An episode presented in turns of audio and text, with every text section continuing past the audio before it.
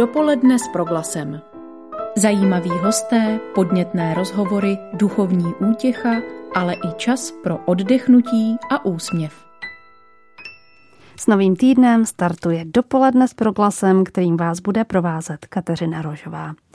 Před 52 lety zemřel v Římě český kardinál Josef Beran, 33. arcibiskup pražský a primas český. Byl politickým vězněm nacismu i komunismu a právě komunistický režim jej nakonec donutil prožít poslední roky života mimo svou rodnou zemi. Jeho ostatky spočívaly po boku papežů v kryptě svatopetrské baziliky, odkud byly v dubnu roku 2018 převezeny zpět do vlasti a nyní spočívají v katedrále svatých Víta, Václava a Vojtěcha v Praze. O této mimořádné osobnosti našich novodobých dějin budeme mluvit s dámou, která se studiu života kardinála Josefa Berana věnuje dlouhodobě. Mé pozvání dnes přijala paní Stanislava Vodičková z Ústavu pro studium totalitních režimů. Vítejte. Dobrý den.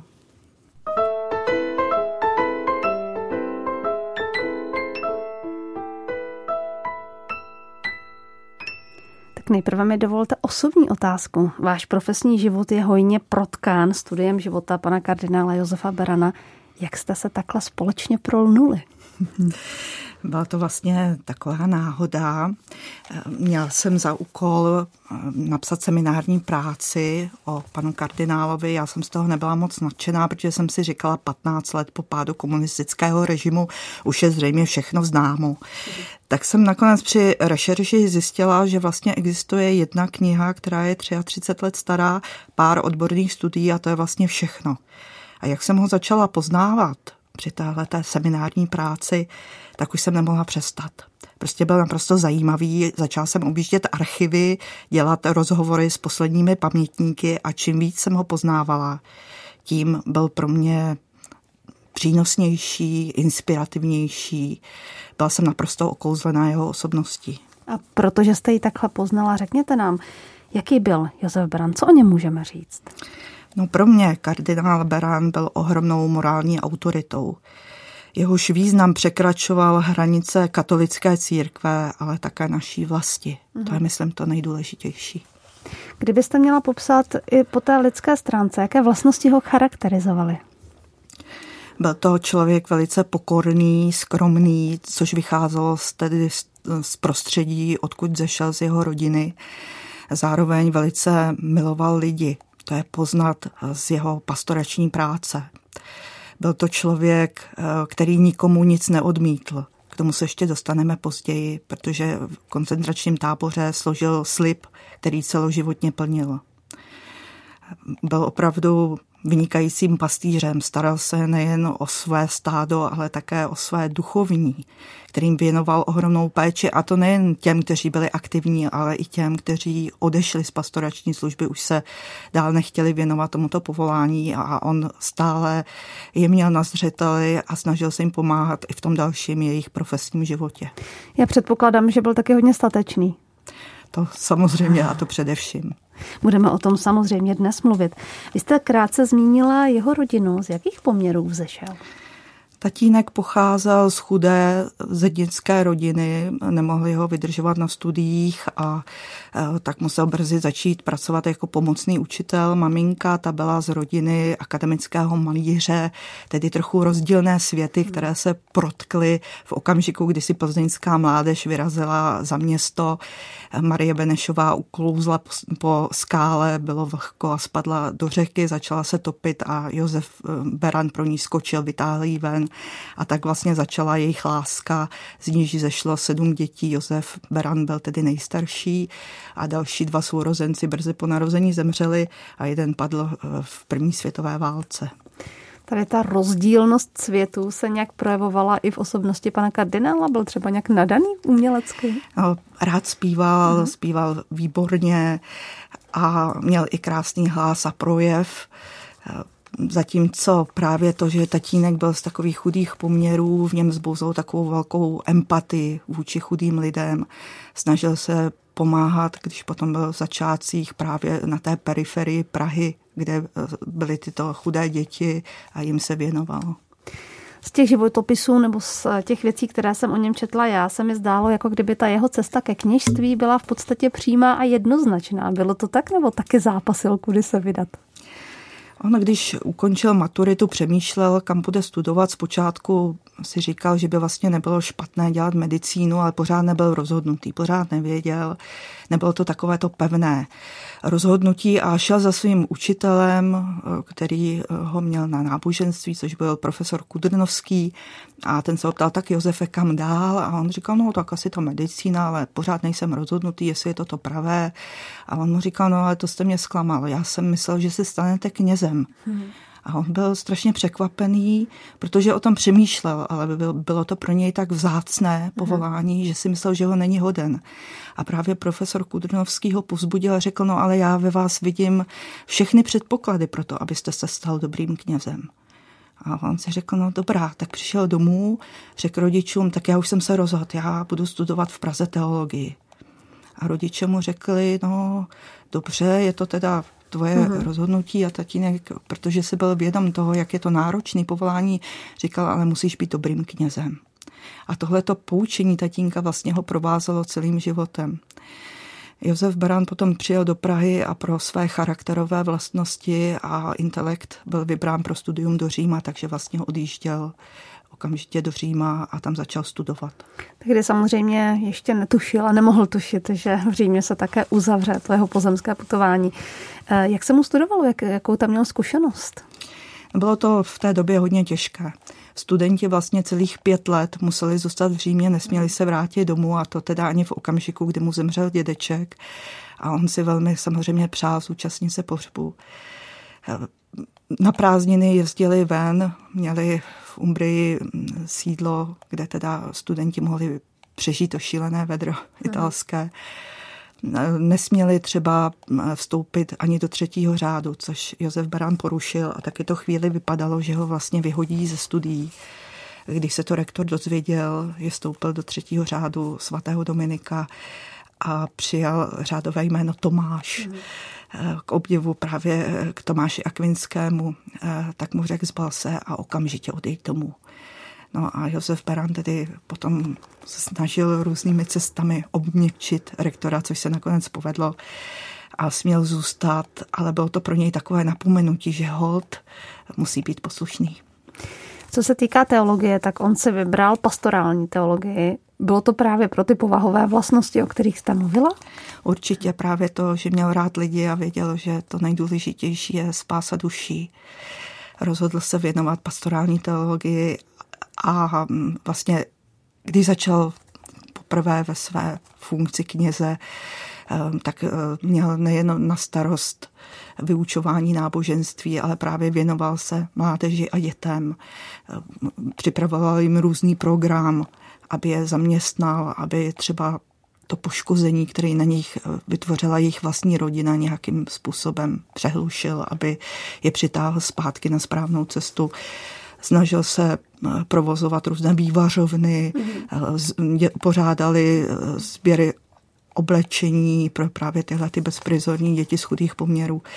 Tohle to všechno vlastně bylo pro něj velice důležitý, celý život tohle provázalo, proto se i staral o ty své kněze i ty, kteří odešli. I v té internaci, když s ním sdílela sestra, která váhala, jestli má odejít z řehole nebo má zůstat, tak on se jí velice trpělivě dlouhodobě věnoval, takže nakonec eh, zůstala v řádu. Tohle to všechno byla ta cesta a vlastně nás to dnes motivuje, inspiruje k tomu, abychom eh, podobně jako on nacházeli cestu k lidem. Když se podíváte na to jeho kněžství, na ty jeho počátky, tak předpokládám, že rodiče ještě byli svědky těch jeho prvních kroků, tak eh, jak to hodnotili? Byl z jejich pohledu tedy udržel radu a byl dobrým knězem?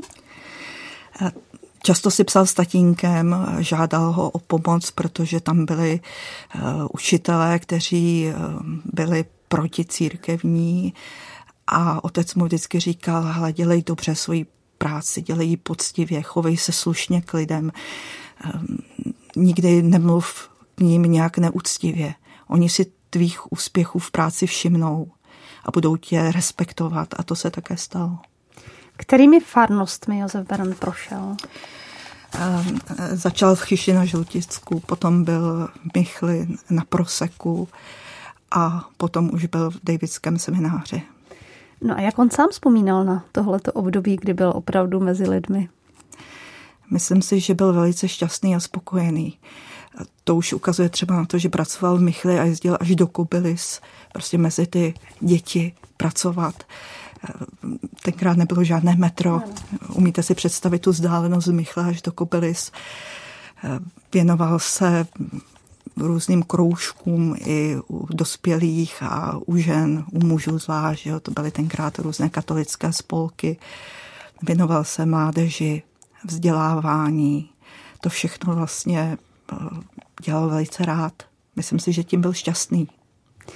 Stanislava Vodičková z Ústavu pro studium totalitních režimů je dnes s naším hostem v dopoledni s proglasem, ve kterém se věnujeme vzpomínkám na pana kardinála Josefa Berana. Dopoledne s proglasem. My jsme se dosud bavili o takové pohodové stránce života pana kardinála. Tahle skončila, když přišla druhá světová válka. Co se všechno stalo? Josef Berán v té době byl rektorem. Samozřejmě nástup Hitlera v sousedním Německu poznamenal vztahy v česko-německém eh, Davidském semináři. Eh, chlapci různě proti sobě uh-huh. brojili, jak Němci, tak Češi.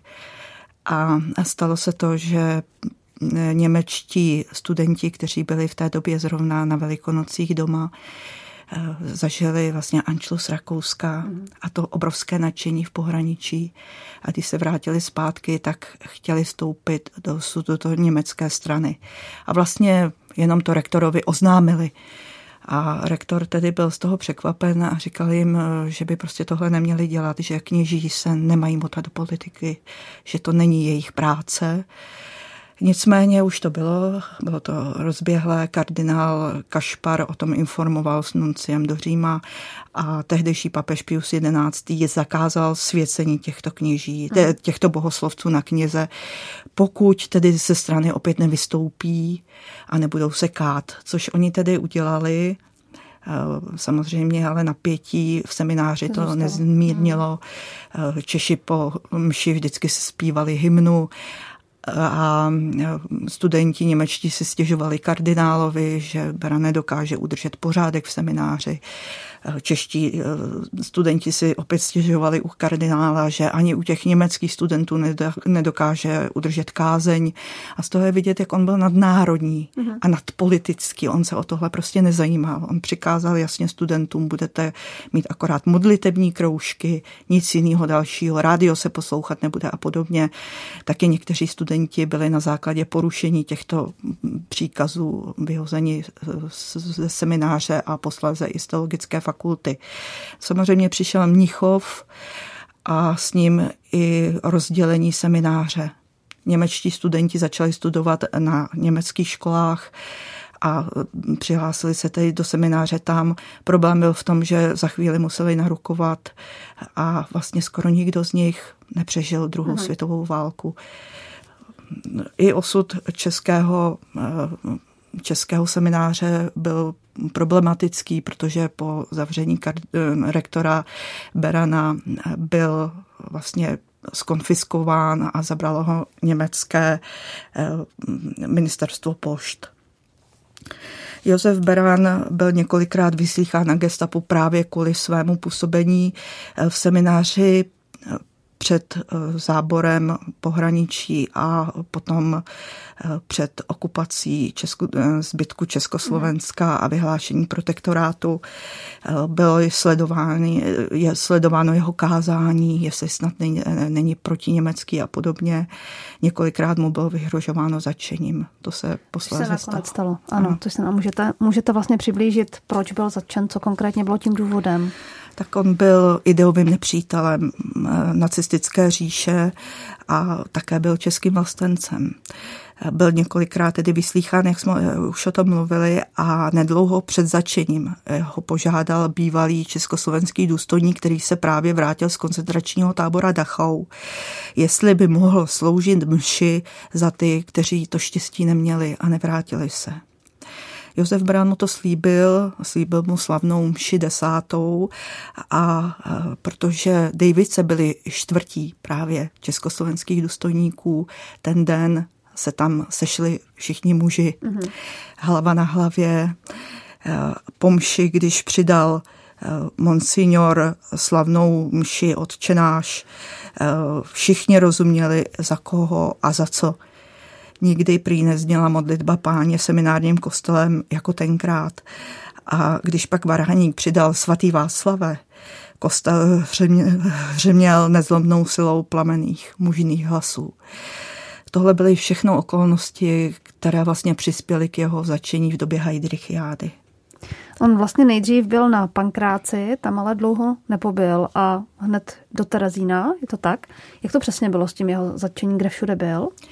Začalo to, jak říkáte, na Pankráci, zhruba po měsíci byl převezen do policejní věznice v Terezíně. To bylo velice náročné období, protože ona byla malá a e, kromě židů také pronásledovali právě katolické duchovní. E, tenkrát kromě něho tam skončil například e, Štěpán Trochta, který později vzpomínal na příběh kdy byly vybíráni k takovým lornám, to byly vozíčky, které byly přeplněné kamením, jezdili po takové kolejnici, byly k tomu vybíráni právě židi, které eh, potom to zorci týrali, mlátili je, popuháněli je klackem k vyšším výkonům. Vlastně ty vozíky museli tlačit v běhu a eh, zbývaly dvě místa mm-hmm. těch vozíků. A Eh, dozorce se obrátil na Štěpána Trochtu a říká mu, pojď se tady ty, ty seš ten pražský biskup. A on mu říká, jde pak, já nejsem jako žádný biskup, já jsem jenom kněz. A najednou vidí, že z té řady vychází rektor semináře, který proti němu byl drobunké postavy a stoupnul si k tomu vozíku. A on říká, já jsem se v tu chvíli zastyděl stoupil jsem si vedle něj a tak jsme tu káru už spolu tlačili celý život. Mm-hmm. Byla to velice nebezpečná práce, každý den prostě několik z nich umlátili. Eh, oni dva to přežili tedy, jeden jel do Maudhausenu a eh, eh, Josef Beran pokračoval dál do koncentračního tábora Dachau, kam přijel zhruba v červenci 42. Ještě zůstanu právě u toho vztahu Štěpána Trochty a Josefa Berana. Zůstali přáteli? Byli si blízko? Zůstali přátelé vlastně na celý život. Mm-hmm. Josef Beran ho pověřil dokonce vyjednáváním se státem v roce 1948 a přímo mu řekl, já s nima mluvit nemůžu, ale budeš ty. A kdyby tě donutili k něčemu, že bys překročil tu čáru, tu hranu, tak já jako arcibiskup zakročím. Byla mm. tam teda nejenom to přátelství, ale byla tam obrovská důvěra, kterou mm. k mhm. němu měl. Už jste to říkala. Josef Beran tedy posléze pokračoval do koncentračního tábora v Dachau. Předpokládám, že i tam zažil na lehké chvíle. To bylo prostředí, kde se dlouhodobě nedalo nic předstírat. Ano. Tam se brzy ukázalo, kdo vlastně, jaký je. Josef Beran se i v tomhle prostředí snažil o pastoraci, kladl kněžím na srdce, aby se nerozplynuli v tom moři bez naděje, aby s lidma pracovali, aby si uvědomili, že oni mají doma rodiny, že se o ně bojí, že jsou daleko vlastně víc ohrožení než oni. Je takové mm, pro něj signifikantní, že když přišli do koncentračního táboru italští kněží, kteří vlastně byli na straně nepřítele, vlastně s mhm. Němci, tak nedostávali od Červeného kříže balíčky. A byla jim zároveň i zadržována pošta, takže nedostávali ani od rodin balíčky. A ta strava v koncentráku byla prostě slabá na tu šílenou fyzickou práci, kterou museli vykonávat. A Josef Berán právě ve vzpomínkách toho patera Angela, Angela uh, figuroval jako člověk, který se občas k němu prostě k němu přišel a dal mu do té prázdné misky kus chleba, který měl z domova. A říkal, když už neměl ani to jen chleba, tak aspoň přišel a promluvil se mnou nějaké milé, vlídné slovo. A to dělal nejen v mém případě, ale u každého, u něž viděl zoufalství a to, že už dál nemůže. takhle na něj třeba vzpomínali právě italští nebo francouzští nebo belgičtí kněží. A e, jeden rakouský kněz říkal, že jeho zbožnost už byla tenkrát velice patrná i tam v tom společenství duchovních, že byl výjimečný a že tenkrát jim bylo jasné, že jednou povede domácí církev. A taky jim bylo jasné, že bude to právě on, koho bude pronásledovat Satan a jemuž bude muset zdorovat. Což se také samozřejmě posléze naplnilo. naplnilo. Ano. Kde on bral tu vnitřní sílu k tomu, aby je takhle podporoval v těch nelehkých časech v podstatě kde koho kolem sebe? U něj právě byla dominantní taková ta víra v to, že pánem dějin je Bůh, že tedy se mu nemůže nic stát, že je v jeho rukou. Třeba když onemocněl tyfem a měl čtyřicítky horečky a šli s paterem Štverákem, který se o něj v Dachau staral, šli eh, k lékaři místnímu a věděli, že zřejmě nepřijmou. A Štverák říkal, Josefe, my tady chcípnem. Mm-hmm. To je jako psy, jako to prostě to nemůžeme přežít. A Josef ho vzal takhle pod rameno a říkal, pojďme, jsme v rukou božích, přece se nebudeme bát. A tak tam přišli a zjistili, že Josef má 40 horečky, byl vzat tedy do nemocnice, zatímco čtvrák měl necelých 39 a když šel zpátky, tak to promýšlel a říkal, tak on, který měl daleko vyšší horečku než já, mm-hmm. tak mě utěšoval a chlácholil, zatímco já jsem tady hořekoval nad svým údělem. Hm. Jak moc poznamenalo jeho zdraví právě tady tyhle ty věznění a pobyty v koncentračních táborech? No, určitě mu to nepřidalo. Když vidíte jeho fotografie před mm-hmm. koncentrákem a po něm vidíte, eh, jak to bylo vlastně strašně těžký období. Nicméně, když se vrátil domů v květnu 45, tak nejprve spěchal samozřejmě k mamince, tatínek už nežil. A tam pobyl tři dny a potom už chvátal do Prahy, protože měl spoustu práce musel zařídit eh, studium eh, pro bohoslovce, kteří se vrátili z nucených prací, i pro ty, kteří mohli být tedy v semináři eh, v Horních Počernicích. A když se vrátil do Davidského semináře, zjistil, že už tam sice není německé ministerstvo pošt, ale nakvartírovalo se mu tam české ministerstvo pošt. A monsignor Hála prostě nechtěl tu budovu, která byla krásná, moderní v té době, nechtěl ji opustit. A strašně se spolu pohádali kvůli tomu. A monsignor Hála říkal, počkejte, až bude nový arcibiskup, já budu na vás žalovat a on si to s váma vyřítí. Samozřejmě potom, když mu posléze přišel poblahopřát, tak se téhle epizodě společně zasmáli. Tím, eh, vlastně s tou vzpomínkou na maminku jste mě ještě přiměla k jedné otázce. Jako badatelka zaznamenala jste, jak třeba tohleto období jeho života prožívala právě maminka? Máte k dispozici nějaké informace? To bohužel nemám, ale samozřejmě muselo to být velice těžké období. V knize paní Luňáčkový, o které jsem se zmiňovala, je vlastně jenom zachycená taková epizoda, kdy Josef Beran hlídal eh, s řeholníkem Kajprem hromadu brambor a vždycky, když přišli hladoví vězni, tak se otočili, aby si teda, aby nemuseli na ně žalovat, že teda něco ukradli ze skladu. A jednou tam takhle stál sám a byl vlastně velice smutný a říkal uh-huh. si, že na něj všichni zapomněli, že vlastně už mu píšou jenom z nějaké lítosti. No prostě přepadla ho taková lítostivá nálada. A říkal, že najednou přilítla vlaštovka, proletěla několikrát kolem něj, zaštibetala a zase odlétla. A že to bylo takové pohlazení, že najednou zase měl chuť do života a věřil, že všechno dobře dopadne. A po týdnu mu přišel dopis, kdy maminka píše, že šli na Svatou horu a že se za něj modlili v ambitech a že tam přilítla vaštovka a že jí řekli, leď za, za naším Jozívkem a potěš ho v té dálce. Takže říkal, že toho dojalo k slzám.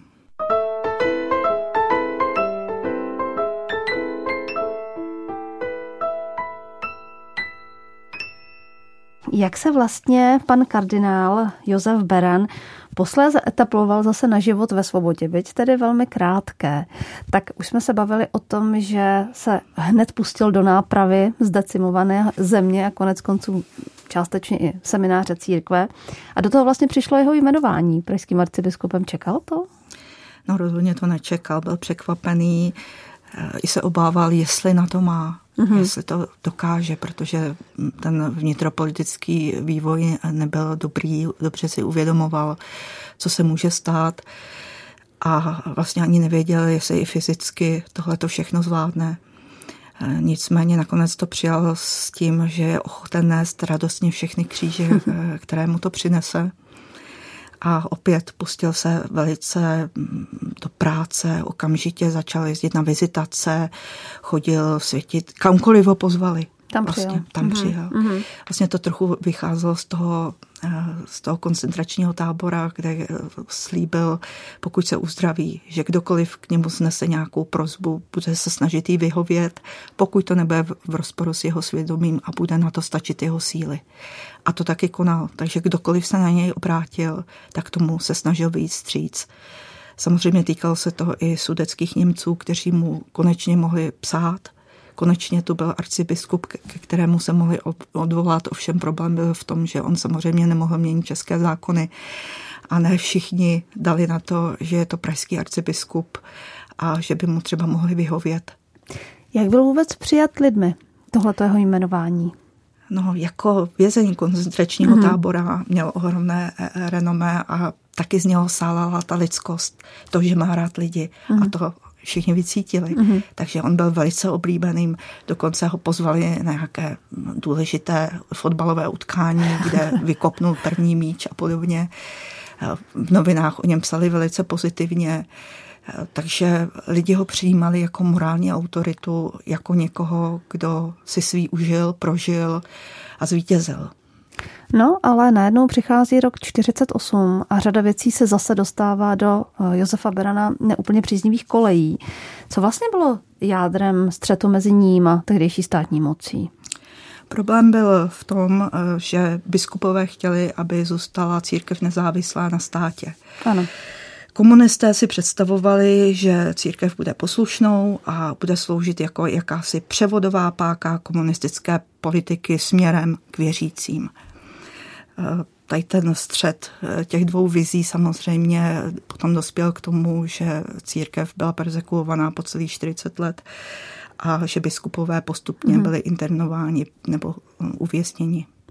On vlastně pan kardinál Josef Berán, tehdy arcibiskup, zasáhl také v situaci Josefa Plojhara, takové velmi významné a nedobře známé osobnosti. Nechám na vás, abyste vysvětlila, co se tehdy stalo. Josef Plojhar přes zákaz biskupů se chtěl stát ministrem zdravotnictví. Byl tedy exkomunikován a on se ohrazoval tím, že ho nemůže ex, exkomunikovat pražský arcibiskup, protože eh, patří eh, k biskupu Hlouchovi. A Josef Bran říkal tím, že si přišel sem do Prahy, vlastně už spadáš pode mě. Mm-hmm a oni se znali z koncentračního tábora. Ano. Oba tam byli uvězněni, oba se chovali úplně rozdílně. Teď to chci říct tak rozdílné životní eh, cesty. Už hmm. tehdy vlastně nastoupil Josef Plojhar úplně jinou cestu než kněžskou takže eh, byl exkomunikován a to se samozřejmě komunistům nehodilo. Oni chtěli tam mít kněze, aby mohli říkat, podívejte před celým světem, podívejte, jak my se dobře chováme k církvi, máme tady kněze, který je přímo součástí naší vlády. vlády. A mhm. toto si uvědomovali hmm. přesně i biskupové, proto zakázali, eh, aby kněží vykonávali jakoukoliv prostě funkci a aby jakkoliv spolupracovali s komunistickým režimem. Já mám tady pro vás potěšující reakci naší paní posluchačky Lenky Florianové Stišnova. Milá paní Vodičková, děkuji za vaše krásné vyprávění. Z vašeho hlavu, hlasu cítím velké pohnutí a zaujetí. Děkuji a přeji vám dobrý čas. A to děkuji. je pravda. Pak ale přišlo něco, co si asi těžko umíme představit, a to byla ta nekonečně dlouhá internace pana kardinála Josefa Berana, šílený plán. Jaké to bylo? Co všechno zažíval? No byla to absolutní ztráta soukromí. Něco si už umíme v dnešní době představit, co to znamená lockdown, ale pro něj to znamenalo určené místo. Nikdo mm-hmm. nevěděl, kde je. Několik let, myslím pět let, rodina vůbec netušila, jestli žije. Neměl přístup k médiím, ani k těm komunistickým, takže on nevěděl, jestli co církev existuje. Hmm, hmm. Mohl si představit něco takového jako v Sovětském svazu, protože vlastně, když odcházel do internace, tak poslední jeho informace, které měl od Nuncia, eh, byly ty, že jsou zavíráni řeholníci, velký monster proces, ano. zrušení řeholí. A v tu chvíli on vlastně odchází do první internace z paláce, kde už tedy byl v jakési internaci, kde ho hlídali ve dne v noci, u jeho postele stála stráž, nikdo k němu nesměl, právě kromě velvyslance od svatého stolce, který byl ovšem v roce 1950 vyhoštěn. Odtud byl převezen do Roželova u Rožmitálu. Ale tohle se brzy rozneslo mezi lidmi, kteří za ním přijížděli, mm-hmm. takže ho převezli dál do Růžodola u Liberce. Tam byl převezen v noci, mm-hmm. nikdo nevěděl vlastně, co se s ním stalo. Přestalo se o něm psát jakkoliv, mm-hmm. i mhm. negativně, takže jakoby nežil.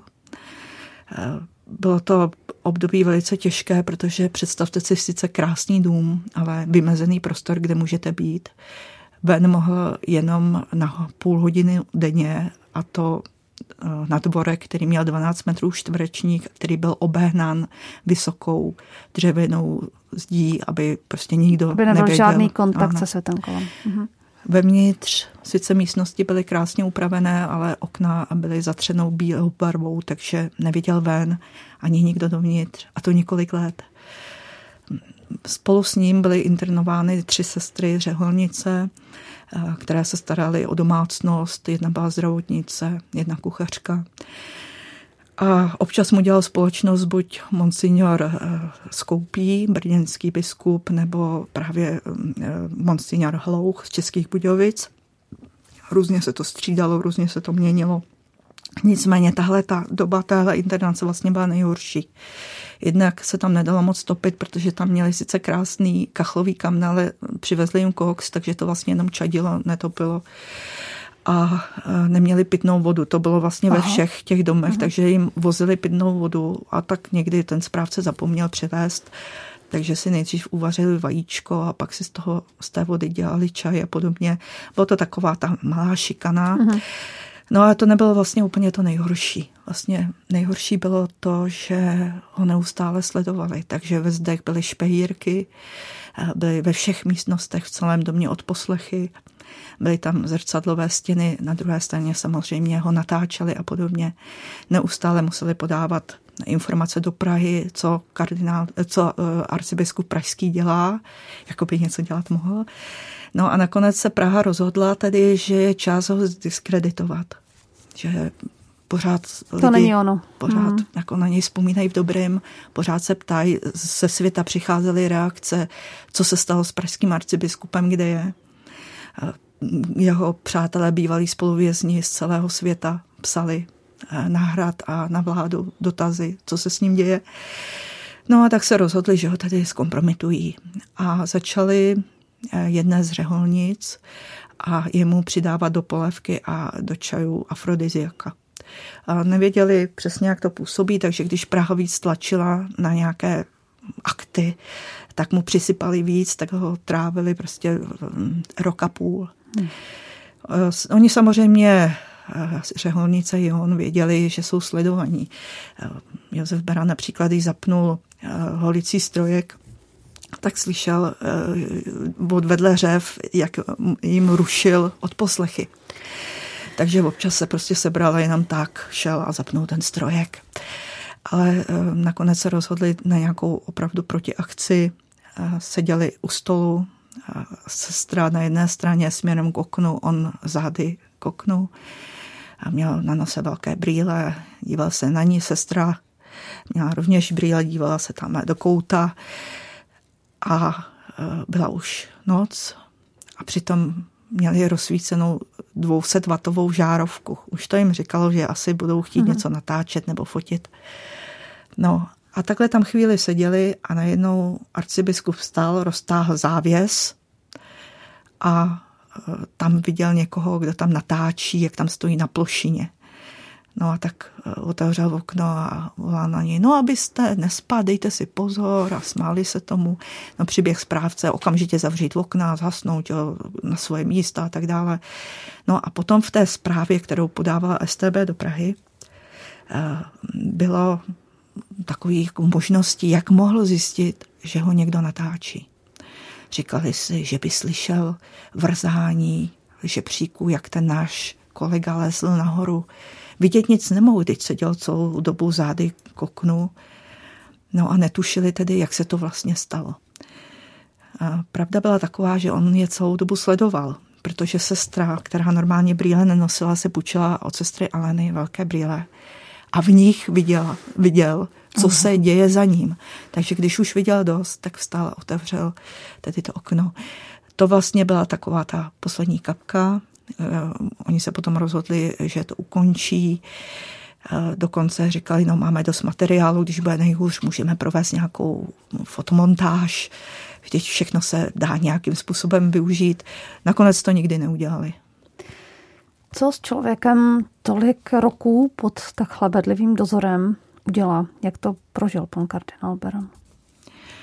No to si říkám kolikrát, jak to tohle vlastně mohl přežít. Ano. Jo, že to muselo být strašný, vlastně obklopen neustálou stráží, která ho neustále sledovala, vědět pořád, že vlastně každý váš krok je kontrolován. On si se sestrama dohodnul pevný řád, aby se nepotkávali, aby nezůstávali o samotě, aby nedávali nějakou záminku k čemukoliv.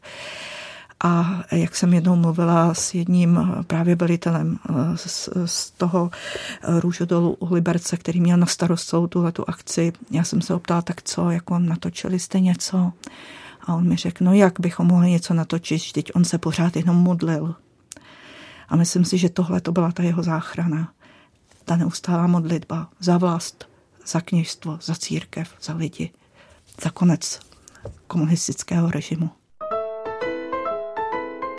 Dopoledne s proglasem. Taká končí internace Josefa Berana a otevírá se před ním další životní etapa, také zcela jiná, než si určitě představoval. Co bylo dál a proč musel opustit naše zemi? No, změnila se globální politická situace, bylo už neúnosné internovat biskupy a komunisté přemýšleli, co s nimi dál. Vymysleli tedy to, že eh, kardinála, eh, tehdy ještě arcibiskupa Pražského, vyšlo do Říma. Mm-hmm. Možná tím spouštěčem bylo také to, že vlastně Pavel VI. ho tenkrát jmenoval kardinálem. Ano. To byl ve své poslední internaci v Radvanově odtud odjížděl vlastně v utajení, narychlo, ani se nestačil pořádně rozloučit s rodinou, nesměl do katedrály, přestože si tam přál. A tolik si to přál, ano. Takže ho hm, poslali pryč do internace bez možnosti návratu. Pro něj to bylo vlastně úplně nejhorší, co ho mohl potkat. On byl připravený, že zbytek života prožije někde prostě v ústraní pod neustálým dozorem STB, ale nikdy si nepředstavoval to, že bude muset zbytek života strávit v Římě. Zajímavé bylo, že když tam přijel, tak papež Pavel VI. mu nabízel všechny rezidence, které byly volné tenkrát mm-hmm. v Římě, ať si vybere, kterou chce, že jeho. A on vlastně řekl, já už jsem tak byl dlouho odloučen od svého kněžstva a od studentů, já chci do Nepomučená. A tak se taky stalo. Byl jedním z dalších obyvatel Nepomučena. Což musely být úžasné chvíle pro tehdejší obyvatele Nepomučena. Jste nám ale přinesla do vysílání jednu zajímavou nahrávku a já poprosím kolegu, aby nám z ní kousíček pustil. Loquatur eminentissimus Dominus Cardinalis Josef Beran et accedat ad microphonium eminentissimus Dominus Cardinalis Owen McCann, Archiepiscopus Civitatis Capitis in Africa Meridionali. De- co to je za potlesk, paní Vodičková, komu patří?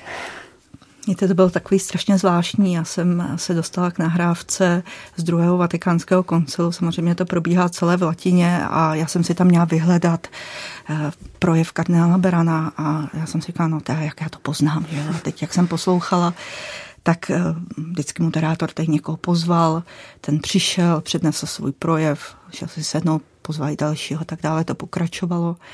No a najednou právě zval na pódium kardinála Josefa Berana. No a tam jsem slyšela to šoupání těma židlema a ten obrovský potlesk. Mm. A já jsem si tenkrát uvědomila, jak ho vlastně celý svět vnímal. Jako nespochybnitelnou morální autoritu. On tam pronesl projev o svobodě svědomí, která podle něho je součástí všech ostatních svobod a mluvil o tom, že vlastně ta násilná rekatolizace ten národ poškodila a prosil všechny ostatní kardinály, aby podpořili právě deklaraci o lidských právech, aby prostě stáli za tím, že je nutné podporovat veškeré lidské svobody. Mluvil taky o mistru Janu Husovi, což byla jsme na druhém vatikánském ano, koncilu. To byla jako bomba. Mm-hmm, jako, jo. Mm-hmm.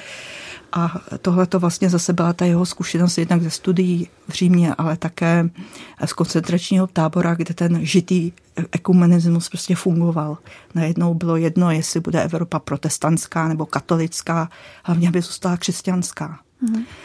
No, takže ten jeho projev měl ohromný ohlas nejenom na druhém vatikánském koncilu, ale dodnes například rezonuje eh, v Německu v protestantské církvi.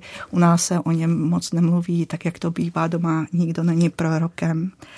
Ale eh, bylo to vlastně velice významné a ovlivnilo to přijetí právě deklarace. Eh, říká se, že tenhle projev pro něj připravil kněz Heidler, což je samozřejmě pravda. Nicméně bez toho, že by kardinál ho pronesl on, který měl tu zkušenost věznění za nacismu a i za komunismu, nikdy by nemohl zaznít. No, takže to bylo velice důležité. No a on také v Římě vlastně svou pozemskou pouť končí, těžce nemocný pán. Umírá právě 17. května roku 1969 jak je to teď s procesem beatifikace pana kardinála Josefa Berana? Proces byl uzavřen v té diecezní části v roce 2018, byl postoupen do Říma. Myslím, že se čeká na zázrak, na potvrzení zázraku a nezbývá, než se modlit. A to je vlastně odkaz kardinála Berana. Modlete se za sebe navzájem. Modleme se i za něj a za jeho proces. Hmm. Byl pochován v katedrále v, v bazilice svatého Petra, eh, samozřejmě po boku ostatních papežů, čili plně neuvěřitelné místo. V roce 2018 se jeho ostatky vrátily zpátky do vlasti tak, jak on sám si přál. Jak jste to prožívala vy jako člověk, který s ním tráví poslední x let života? No, já jsem byla velice dojatá samozřejmě tímhletím vývojem. Byla jsem ráda, že se mohla naplnit jeho poslední vůle, což si myslím, že je hodně důležité. A myslím si, že tím návratem do vlasti definitivně skončila jeho persekuce, kterou, která byla nastavena komunistickým režimem. Myslím si, že to je dobře a jsem velice za to vděčná. Když vy sama jste takhle blízko ponořena do jeho života, tak co znamená pro vás osobně? Co vy máte jako takové nejdůležitější moto jeho životního příběhu? Já myslím, že to byla ta hluboká ukotvenost ve víře. To vidíme prostě všude, všude kde byl, tak věděl, že je v božích rukách. To si musíme uvědomovat i my dneska. Jsme v božích rukách. To, co se děje, se má dít. Ta obrovská láska k lidem, to vidíte z těch dopisů, který mu psali do Říma. A z jeho projevů zpátky do vlasti právě z té jeho kazatelny ve vatikánském rozhlase. Ta neustálá naděje, všechno dobře dopadne, nebojte, jsme v rukách božích. To je, myslím, to jeho důležité poselství. A ta láska, ta především. Vy se věnujete v rámci své badatelské činnosti řadě dalších osobností a mimo jiné také za nedlouho vyjde kniha o panu kardinálu Miloslavu Vlkovi, tak v závěru dnešního povídání pozvěte posluchače, co si mohou přečíst. My jsme právě přemýšleli eh, po jeho smrti, eh, že by bylo dobré dát dohromady nějakou knihu, která je napůl odborná, napůl vzpomínková, která právě přiblíží život kardinála Vlka. Dneska vzpomínáme výročí úmrtí kardinála Berana, ale zároveň výročí narození kardinála Vlka. Je to takové spojené. Eh, dnes mu půjdeme oběma těma, co našim kardinálům položit květinu a zapálit u jejich hrobu svíčku. Vzpomeňte na nás přitom, modlete se společně s námi a těšíme se na to, že brzy se zase někdy setkáme. Hm. Závěrečná slova paní Stanislavy Vodičkové z Ústavu pro studium totalitních režimů. Já jsem moc ráda, že jste si našla čas pro naše vysílání a budu se někdy příště zase těšit na slyšenou. Naschledanou. Krásný den vám přeje od mikrofonu Kateřina Rožová. Dopoledne s proglasem. Každý všední den mezi devátou a desátou jsme v tom s vámi už 25 let.